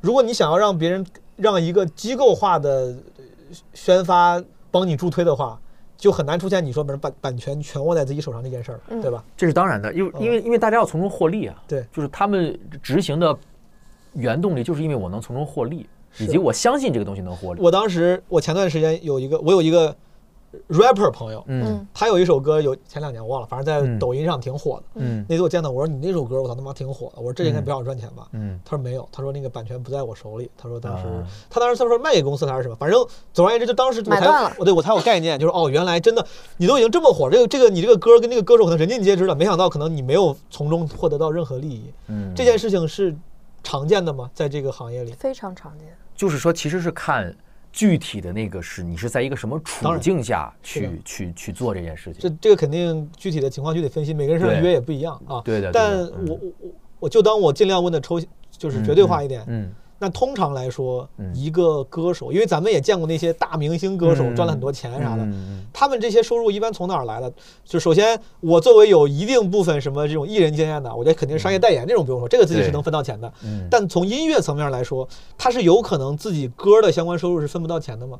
就是都在公司那儿吗？你是说大明星吗？啊呃，我不知道，我问你，还是是大明星小明星不一样？我觉得大明嗯肯定会不一样啊，大明星就会更有可大明星肯定话语权更足啊。哦，对，那小咖的话，那公司都压过那个艺人本身，那他肯定就得听公司的。但是你要这样想，在嗯以前，就是可能一五年之前，或者是我们原来二十年前听歌的时候，那个时候中国的版权其实没有现在规范。更不规范。你这个所谓的版权收益其实收不到的，那个时候还还有盗版呢。对对对，那个时候，没有所谓版权纷争，就是没有卖没有卖卖卖，因为你卖了实体，从而获得钱。所以，比如咱们二十年前，咱们想，我现在就呃应用题、场景题，嗯一个二十年的歌手，我现在出道了，出了专辑，嗯然后版权收益能到我手里吗？能到一部分。基本上就不能。我我我觉得啊嗯，二十年前没有版权收益，对，所以说，那我作为一个歌手，我出了专辑，我赚的是什么钱呢？就是一笔，你你赚的是专辑钱啊公司给我了一笔，因为因为大家在哦买，专辑，就是说专辑我会有分成的。这是一部分。然后因为专辑你名你有名了，你有火名气了，还是只要你。有名，想要什么钱他都会明白，就是有名之后，咱们接商业代言什么当代言，这个这个东西我能理解。，然后演唱会、商演，比这个方说哪个公司年会请你一下，其实其实存在大量的我们不知道的商业演出，是，就是因为包括之前我哪个歌手我就不说了，他他已经是沉寂了十几二十年了嗯，但我听说他就那会儿可能嗯十年前，嗯，他接一场也都是十万二十万，是。然后因为中国有无数个城市，无数个企业是。需要开年会这种东西，是。我稍微花点钱请一个有国民知名度的这么一个明星去一趟，我也有面子，然后性价比也挺高，他也赚了钱。就这种走这种演出其实是非常多，包括像比方说某一个网络歌曲的这个歌手，他其实本身不是明星，他就是一个网络歌曲的唱过这个歌的人，他因为有唱过这个歌，他会接线下的所谓夜店商演，嗯可能一千是一百到两百场。嗯那他这一年，哪怕他一场一万，他都是七位数的收入。是他是这个呀，就是有大量的我们其实看不到的他，他得到的这个。嗯明白对对对，就是这个歌手从版权上获得的收入，其实反而不是大头。对哦，就是还是要去当明星，当明星，一旦当明，走到台前就对赚他，就是他，就是他，他仅仅是通过音乐让自己成名了，可以这么理解。嗯然后他更多的钱是来源于他的名气，而不是来源于就是音乐能力多高。听下来不是这个。我为什么没钱？是因为我一直在做音乐。而不是当明星。对对，所以确确实是这样。所以说，所以说听起来就是你要想在音乐行业获得比较可观的收入，就是要不你人火，人火的话你就可以什么接代言、接商务；要不然歌火，歌火的话你就可以走穴去演唱、接商演，对吧？对，然后就是说，现在其实可能就分为两派嘛，就我刚才嗯。说的，一个就是所谓流量派，就是现在的机制下，它已经真的是可以通过流量版税分到大批的利益，因为如果不是这样，就不会是现在的局面，一定是因为它有利可图、有钱可挣且。很容易挣，也不能说容易挣，就很不太费事儿的那么挣，嗯，所以才会有大量的人涌入这个市场。我来呃问个小白的问题，这个版税指的到底是啥呢？比如说我是个公司，我现在我拥有这首网络神曲的版权，嗯，我能从什么渠道获得它的收益？你比方？KTV 你比方说，啊。对比方说抖音，就理论上讲、逻辑上讲，只要这个歌被播放了，啊。你就应该有钱。但谁会给？比如说我自己在抖音上刷到一首歌，我听了我也没给钱呀，我在抖音音播放嗯，抖音就要结给我钱，啊，是平台来结字节会给他钱，对，字节会给钱。哦我看了，我你给你在网易给平台播放贡贡献了流量，嗯，流量。对，明白。QQ 音乐听一遍收多少钱？网易云听一遍收多少钱？明白。所以说嗯，比如说你的歌，嗯我其实理论上我多听一遍，就能理论上增加你的收入，因为在他的平台上你多了一次。对对，只是这一有效播放，播这只是这一次非常非常的非常非常我懂我懂，但便宜理论上它是有它是它是有它是有价值的。是的，是这样的。但是你又不知道这个真实数据，我这个问的有点阴心理阴暗了。但如果是这样的，但一般情况下，他不会为了你一个人故意更改数据。除非你是一个巨大的爆款。所以说这个数据，所以说这个呃，你看我理解正常情况下对不对？就是你是网易音乐人，嗯。你有个账号，然后你在后台就会像什么公众号上，你有个数据说你的音乐现在已经被播放多少多少次了，然后你的收益分成可能会多少多少，他会他会这么跟你说，对吧？嗯。对，你是咱们是算算是不是明星的歌手，嗯。那些大明星的歌手，他们的公司也会有一个什么后台有看可以查这个数据，，但是我觉得大明星的这种方式就会变，是哦。平台要求他入驻，我给你一笔钱，买断你来我这儿哦。嗯。放你的这个音乐。明白，其实他所谓叫旱涝保收吧，他有可能是哦。有点像是他演唱会，我既有唱酬，我又分票房，他可能是这样的机制。啊，它可能就更复杂了，对能像咱，们所以电影票啊，这个的谈判的条件完全其实就是基于你是否是多大的量级的人，而有经纪公司的人唱的歌，他那个版权就有分，至少在第一步的时候，从平台第一步肯定是先给公司的。至于公司要怎么跟艺人分，那就不一定了。是的，对对吧，只是说大家有一个彼此认同的一个方式。哦。那肯定每一个人我认为都是不一样。听起来现在就是说是个好事儿，就是版权这方面更规范了，然后这些平台呢，什么互联网企业他们也更文明了，就愿意当然，当然，当然，版权的这个只能是好，不会是坏的，就是这个机制本身就是好的机制。是。我问啊，就是除了比如咱们听众们耳熟能详的主流的音乐播放器、播放平台之外，嗯。通常还有什么人机构会给版权费？我刚才不是说 KTV 会会吗 KTV 按理说是要有一部分，但其实 KTV 我觉得啊，可能他是会先找到那个的平台，那个版权用的平台，是合作，反正然后对对对，还有什么？然后比方说，比方说一个电影，我现在要用你的歌哦，那么你就聊啊，对对对，综艺啊你想买一次这样的授权，可能牛就是特别棒的歌，可能要七就是六位数、七位数，它都是有可能的，明白这个是不确定的，对。明白。但是总的来说，在这方面还是比较透明和科学的。目前来说，没有太多，嗯因为我之前还看过一些新闻，什么词作者、曲作者，有时候反而就是就是非是非台简单的人，他们会会被欺负啊。对，是这样的然后只是说，我觉得可能现在已经是目前历史上的最科学和最那个什么的阶段了。但是当然，它还应该能更完善，只是说需要一个时间嘛，我觉得。那我从那个新闻开始问啊，因为当时我记得我看过有那种创词作的还是曲作者会说嗯这个这个公司我忘了什么公司了，嗯这么多年一直没给我分过钱，嗯，所以说正常来说，一首歌的所有创作者都会享有一部分版权收益吗？要看你怎么签，还是要看怎么签有很多不知名的词曲作者都是被买断的。但是哦因版权产生的钱一定是给到某个地方了。哦，他不是说那边该付费的人没付，嗯而是可能是别的付给了某一个人或者某一个平台，但这个平台没有给其他的该得到那些钱的人的钱，明白，你懂我那个意思？就是但是这个产已经产生了这个钱，并且他已经支付出去了，是只是说他可能没有落到创作者本身手里，那这是另外一个层面的问题了。就是说你在当时是怎么签的，以及是否是你真的是被欺负了，嗯，这就要这就要看了具体具体的具具体分析了。明白。好，接下来这段也是彩蛋素材啊，因为实在没有地方插了，插在这儿吧，大家当一个中插的音乐 music break。这个是我理想胡晨还有我们的另外两个朋友，我们吃晚饭的时候即兴唱着玩了啊，当然他们都比我熟，比我唱的好。然后这个手机因为离我太近了，所以说好像显得我的声音比较大，这个挺不好意思的。但他们唱的很好，大家欣赏一下。着你皮肤纹理，走过去这手臂。做个梦给你，做个梦给你。直到你夜色漫起，直到分不清自己的痕迹，我才肯说沉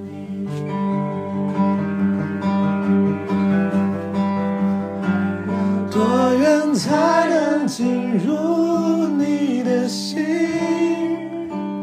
还要多久才能和你接近？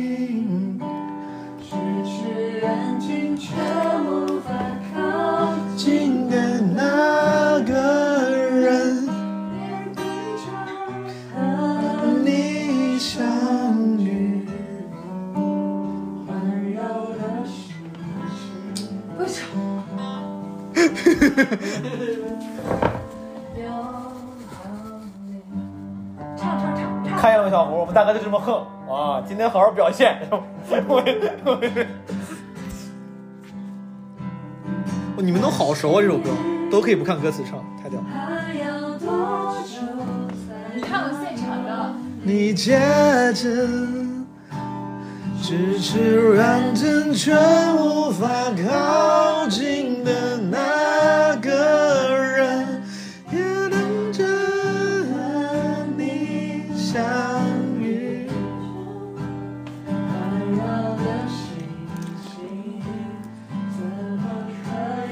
想聊回你的这个创创作又聊回了。啊，本来这个这个就是主线嘛。作为这种 songwriter wanna be，就是想要在音乐上追求的小白，像我这样的，嗯，你会有什么建议呢？先学一门乐器，先学一门乐器，好，非常有实操性。先学一门乐器，朋友们，嗯，通常来说，是不是什么吉他、钢琴会更容易？对对对。啊也不是更容易，对于和和声功能的乐器，有对。和声功能的乐器，对学个竖笛就不太行啊，这个是把嘴给占了，你。也许也可以，都没准儿。对。可以。然后呢，学个乐器之后，你要拥有基础的，我听起来基础的什么和弦、乐理知识，对吗？就是学乐器的时候就能学了，哦，嗯。好的，要学到什么程度呢？这很难说，嗯，因为我也不常规，我是四岁开始学钢琴的。你钢琴是应该什么？按按咱的分级是十级，我初一的时候考的八级，但后来没考了。我要说分享一个我小的时候被老师开除的故事。嗯小的时候弹钢琴嘛，你就是学，你学的其实是古典，嗯然后你要跟着谱子弹。嗯我那时候最不喜欢的事情就是跟着谱子弹，嗯然后也不好好练琴，跟胡老师完全是两个方向。嗯不好好练琴，每次去上课的时候，老师都会说这个孩子。不好好学习，我妈当时还斥巨资为我请了长沙的，我们老家是湖南的，为了嗯为我请了一个长沙的知名的老师。嗯后来那个老师不愿意带我了，跟我妈说：“你这孩子老不按钢琴谱好好弹，带不了，真老师带不了。哎，对你这个什么情况？你把什么夕阳红弹成我爱北京天安门？你怎么怎么才能不按谱子的？不就是你会改编对吧？你会加入自己的，也不是，反正就是不不按不按着谱子来，就不 就不好好练。完全不按谱子来。也不是，就是就是练，但是嗯弹琴嘛，它要求你考级，尤其是要要求你精准弹奏。对的，这个地方可能得重，得渐强，就得渐强，或者怎么着。对，我就很它是比较严谨的艺术。对，我就很很讨厌别人老跟我说你你就得这样，或者你就得那样。明白。然后不弹了之后呢，我初中就是我那会儿除了写，就写歌嘛，言情小说的主题曲。对对对对对，那会儿还写那种非常不严谨的钢琴曲。哦，对，也是也是言情小说的主题曲。对，明白。嗯，然后后来就就不严谨，就不严谨下去了呗。钢琴就沦为了我写歌的伴奏渠道，就是伴奏工具。首先你要学会会一个乐器，然后靠乐器来帮忙创作，这是你的方式。刚才你们提到的训练这个事儿，嗯，就你自己会，虽然你你现在有自己的本职工作，但你在音乐创作上，你是那种纯凭灵感，还是你会相对来说比较自律的？平均每个每个纯月凭灵感，纯凭灵感我一点都不自律，而且我是属于那种，嗯，就是想写了就写，啊，不想写不写。这个，反正你也不靠这个吃饭，反而这个心态能更更自由。我跟你说，就是这个东这个东西你就很难很难取舍。比如说你刚刚问我要不要走全职，那你说我要走全职，那我就是每天写，我硬写，我就是写。嗯那那你总有很烦的时候，但是比如说我上班，我嗯上班就很烦，我回来就写，我写就快乐，你知道吧？写带过了，它永远就是快乐。这就是爱好跟工作的区别对你在尽量让爱好不要变成工作。我我甚至有一首歌就得了吧，张小姐那天嗯也是，我加班加到十一点还是几点？嗯那天真的很崩溃，很累，然后回来那灵感就唰，所以说，胡老师，你作为他的制作人，他这种只求开心的自由创作风格，你你如果作为他的合作伙伴想对他督促的话，你觉得是 OK 的吗？我我觉得其实挺好的。为什么这么说？因为我付钱了。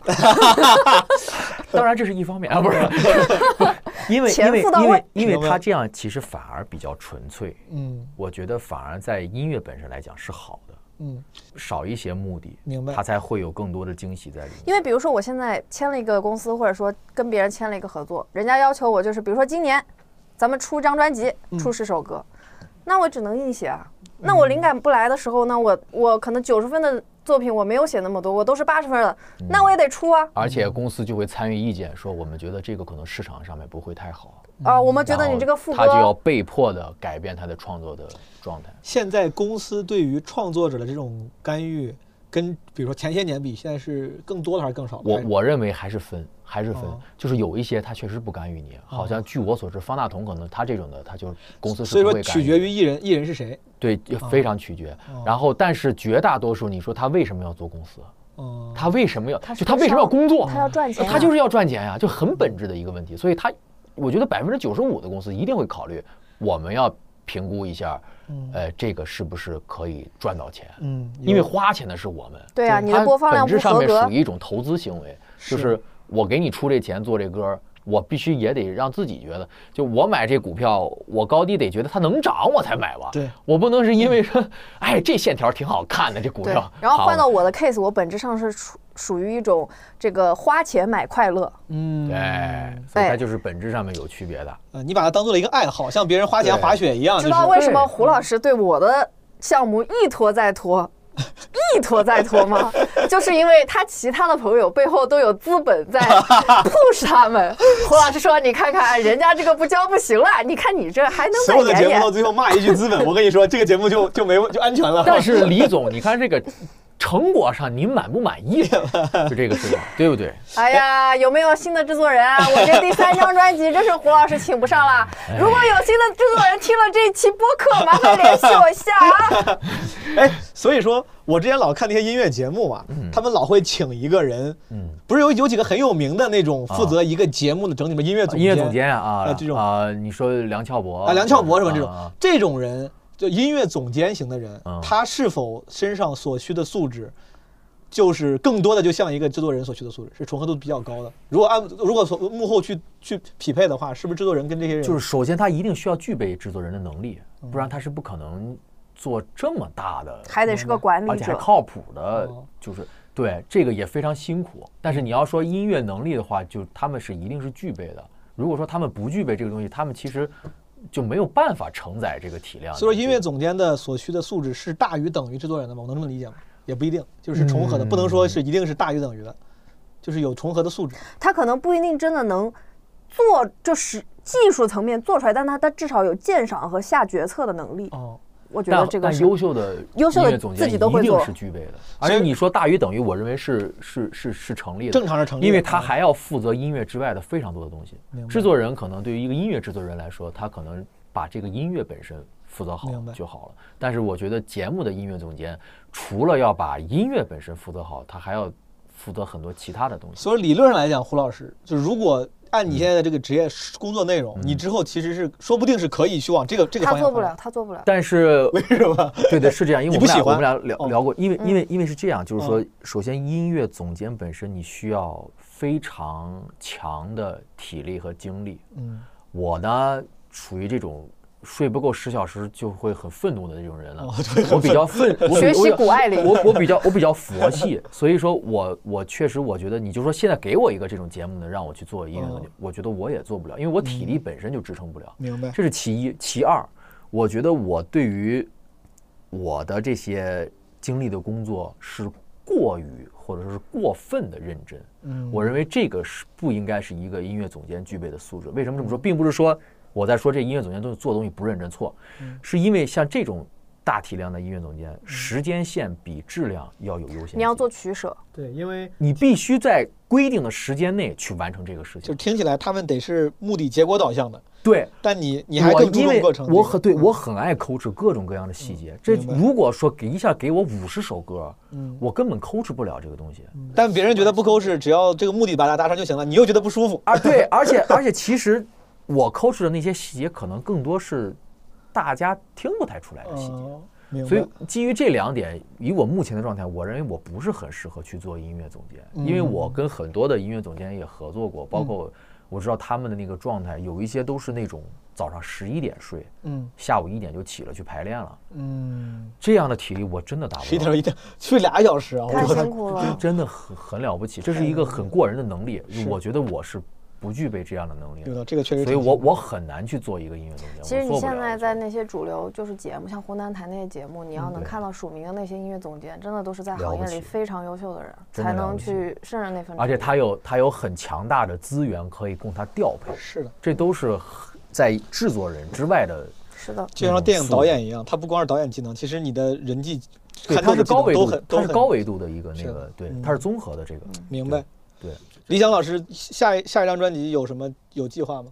有啊，你先给我写首歌词呗。先生可以可以。接下来你将听到这首歌呢，就是我写的词，然后李想给我谱了曲，做了个 demo。但是这不算是正经，他找我约歌，我写的歌词啊，因为水平实在是太次了，我没认真写。当时主要是在这个节目里面，朋友们也听到了，我本来随口胡诌了两句什么“我爱吃鸡蛋”，当时李想现场即兴帮我编成了这个旋律，我觉得哎呀好棒。然后我还说我说咱玩个游戏，就是我说我把这个《我爱吃鸡蛋》这歌写全了，然后你给我做个 demo，展示一下你的即兴创作功力。他说好。但我后来发现呢，这个《我爱吃鸡蛋》这歌太浅薄了，哎呀，我不想把它给写成个完整的歌词，我就换了个主题，叫五年。就是当时正好我还发了个微博，就说如果你只剩下五年寿命，你要怎么办？我觉得这个概念挺有意思的，我就回来瞎写了个这个歌词儿，叫五年啊。歌词全文放在 show notes 里面了，节目介绍里面了，你们可以看。好的，然后那个李想就也是很快，他随便就即兴帮我编了一首歌，但是我听到之后我很惭愧，因为我觉得他他编的太好听了，我的词儿显得太粗糙了。我争取之后这个努力锻炼一下写词的水平，跟他合作是一首更优秀的歌曲。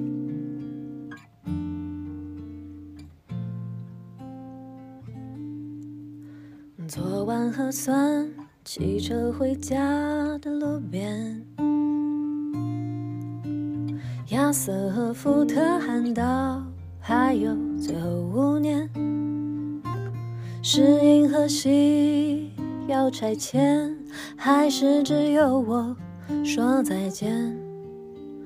只有你声音，音乐飘来，环境之心飞远。”五年是个真的挺尴尬的时间，它说长不长，说短也不短。如果运气好，博士能毕业，但想要几分落户，社保还差两年。如果只剩五年，我一定不去。上班去北海道堆雪人，落基山荡秋千，在夏威夷吃露珠，挂那花托跳伞，跟爸妈遛狗，跟爱的人说再见。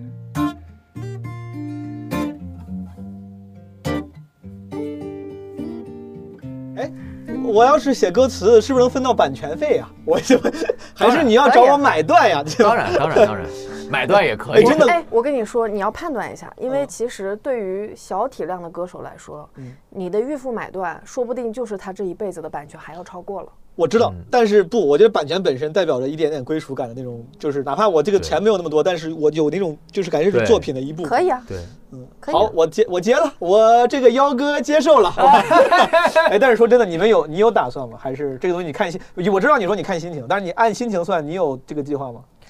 比如说明年呀，什么什么时候有想过？我只要能出得起，我是持续会 出产作品的。我觉得，所以说我再给你确认一下，因为我能听懂，就是你有时候把它当爱好。我在想，如果我要是有一天想把它当爱好，就像我什么，就像什么骑车、滑雪一样，我当爱好的话，我确认一下。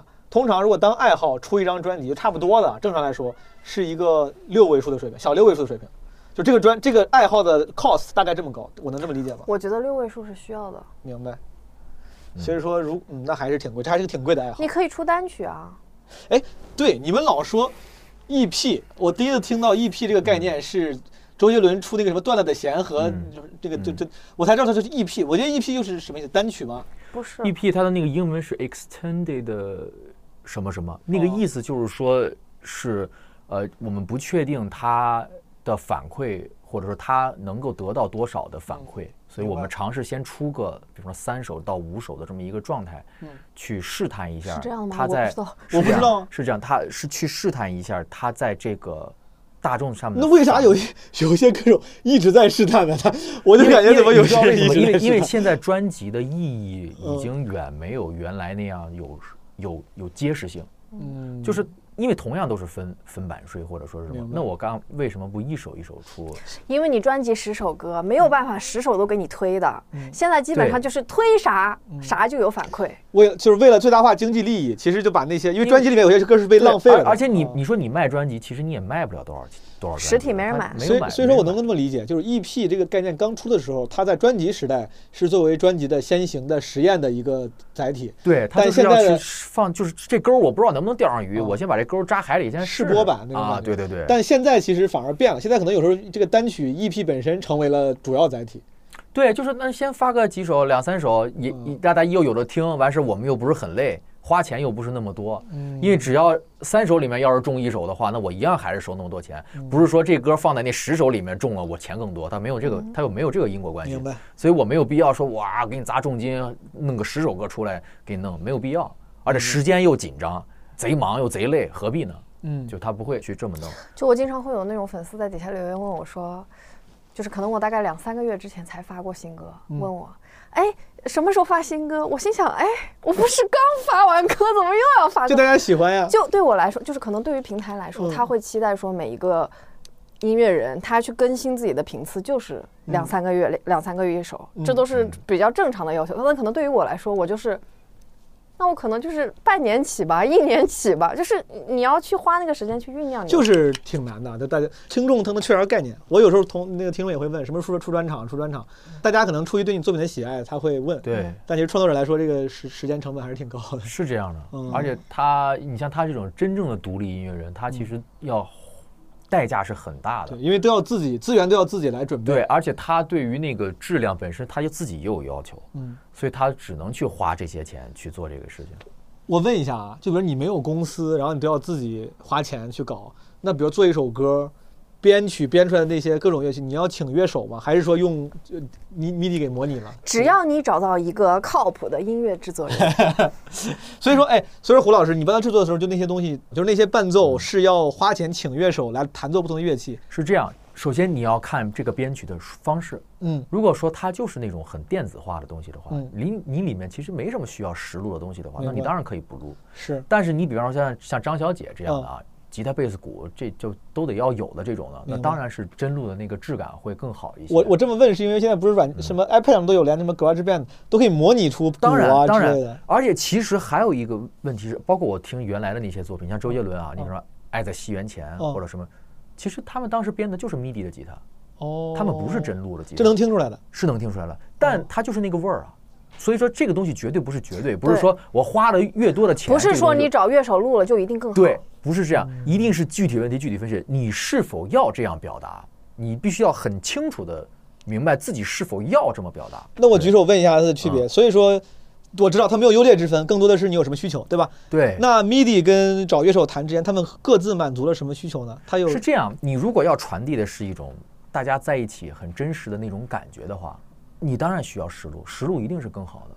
你要有那种人味儿。这是怎么听出来的？就比如你怎么你怎么听出来一个吉他是 MIDI 模拟出来的？就是如果理性的跟你说的话、嗯 m i d i 跟人弹的区别在于哪儿啊、m i d i 会让你觉得很死性，嗯，就是死性主要分为什么？一，节奏过于准确，哦力度过于一致，哦，明白。然后音色过于统一，太完美了。嗯，对，就就跟机器一样的那种感觉。就没变化，对，我们为什么聊人味儿？人味儿其实就是因为它有那种不一样的东西嗯，在里面。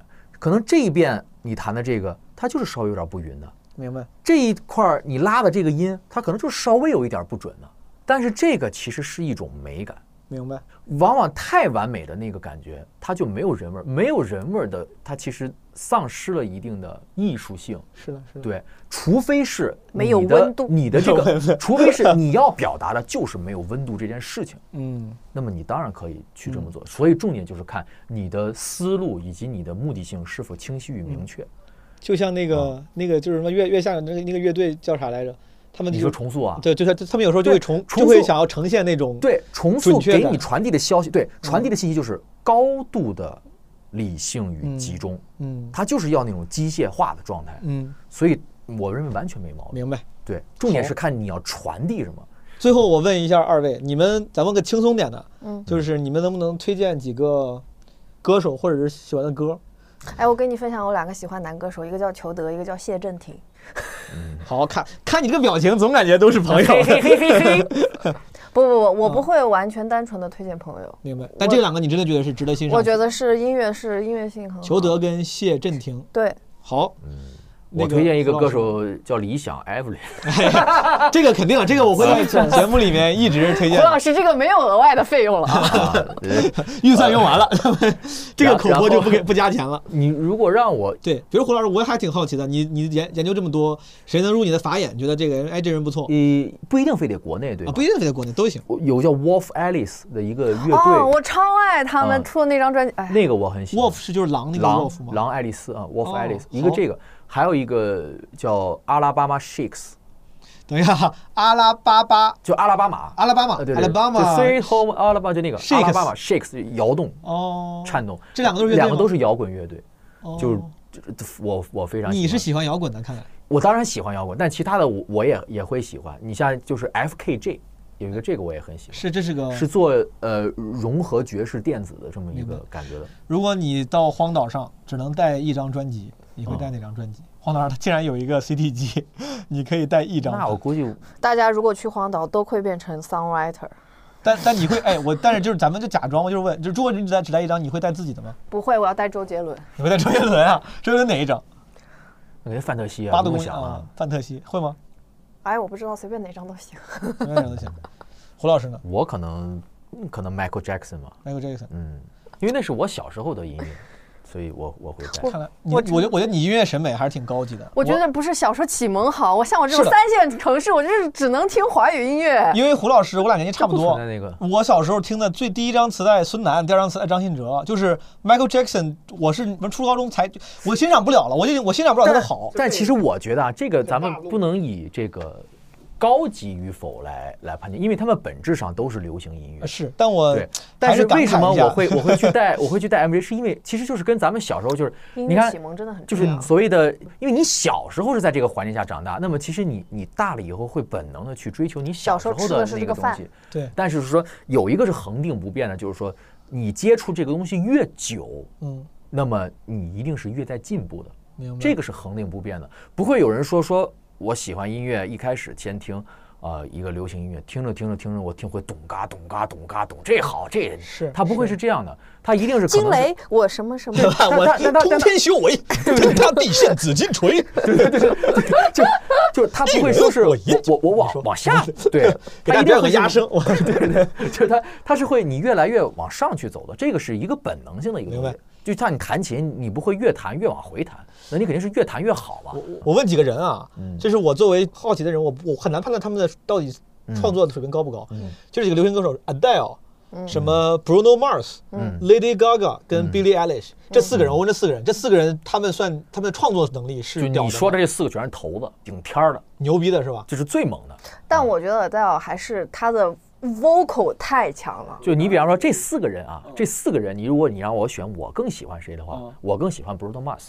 哦，因为为什么它的律动感？因为其实 Bruno Mars 属于有点像 MJ 接班人那种感觉，哦他就是像我的话就喜欢 Billie Eilish，Billie Eilish 还挺牛逼的啊，Bruno Mars 当然牛逼 Bruno Mars，我在我我曾经一度就是个人喜好。啊我为啥要问这个问题？就是因为有时候审美你在专业人面前不敢判确定。我在一三年的时候在休斯顿那边什么实习，嗯我的 manager 一个美国人问我，他说你喜欢谁？我那段时间就是挺喜欢 Bruno Mars 的。嗯我说我喜欢 Bruno Mars，我觉得挺牛逼的，所以我知道他很流行。嗯你知道那个经历就是就是友好的做出说，哎呀，你喜欢他呀？我那个时候就感觉好像是不是 Bruno Mars 在美国相当于美国庞龙，什么美国 刀郎，为什就是是不是太流行了？然后我后来都不敢说了，但我当时就觉得哥们儿那个也也挺有劲儿，挺好听。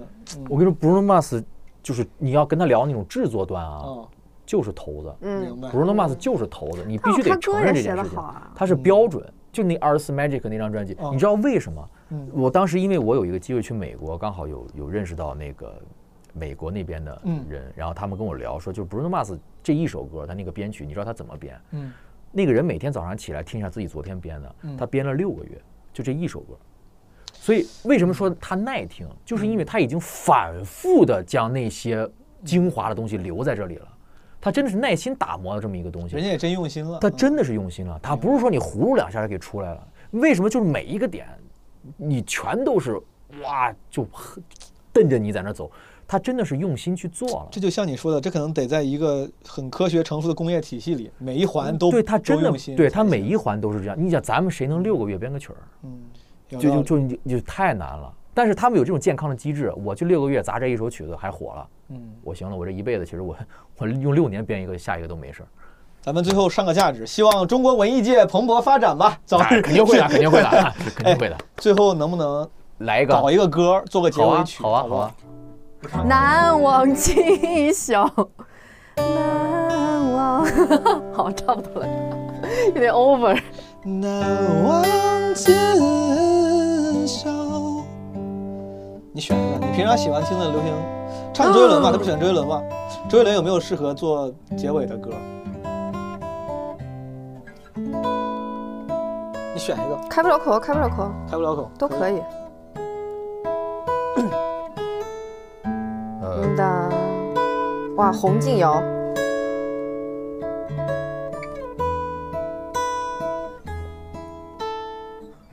呃我想想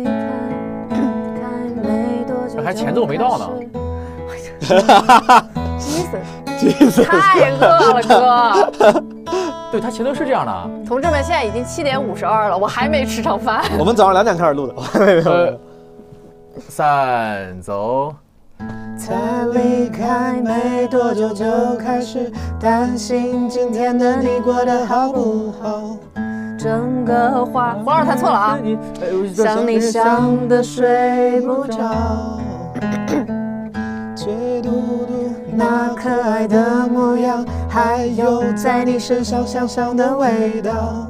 我的快乐是你想你想你都会笑，没有你在我有多难熬，没有你在我有多难熬，多烦恼。没有你烦我有多烦恼。没有你烦我有多烦恼，多难熬。穿过云层，我我试着努力向你奔跑，爱在送到你，却已在别人怀是开不了口让他知道。开不了口，我一定会呵护着你，也逗你笑。我想逗你笑。你对我有多重要，我后悔没让你知道。安静的听你撒娇，看你睡着，一直到老。哦，就是开不了口，让他知道。让他知道，就是那么简单几句，我办不到。整颗心悬在半空，我只能够远远看着。这些我都做得到，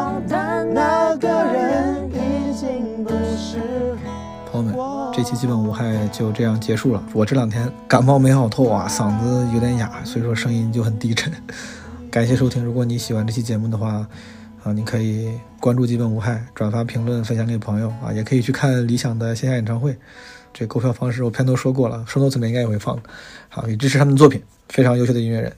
当然，如果你喜欢基本无害，也可以加入基本无害的听友群、人间观察群，加微信号“基本无害二零二二”，小助手会把你拉进群的。然后，最后呢是也是我们晚上在录完之后晚上吃饭的时候，胡晨老师据说是一段啊付费级的 solo，是一般你要去花钱看演唱会才能看到他的表演。跟大家一个小的 bonus 彩蛋，让大家欣赏一下胡晨老师的付费级的 solo 演奏。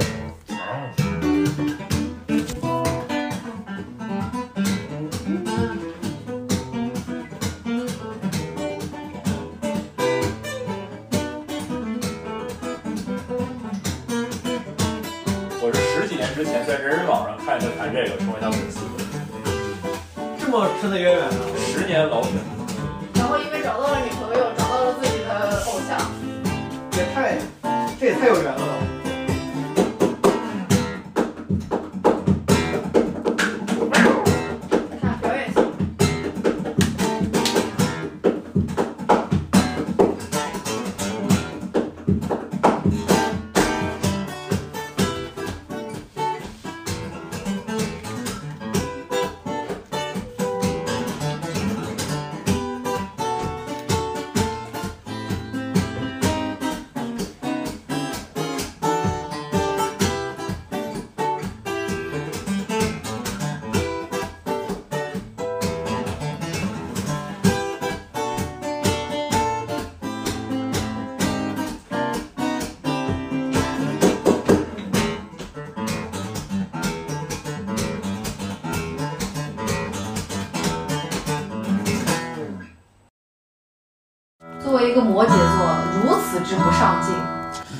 行，我不玩游戏的时候还挺上进的。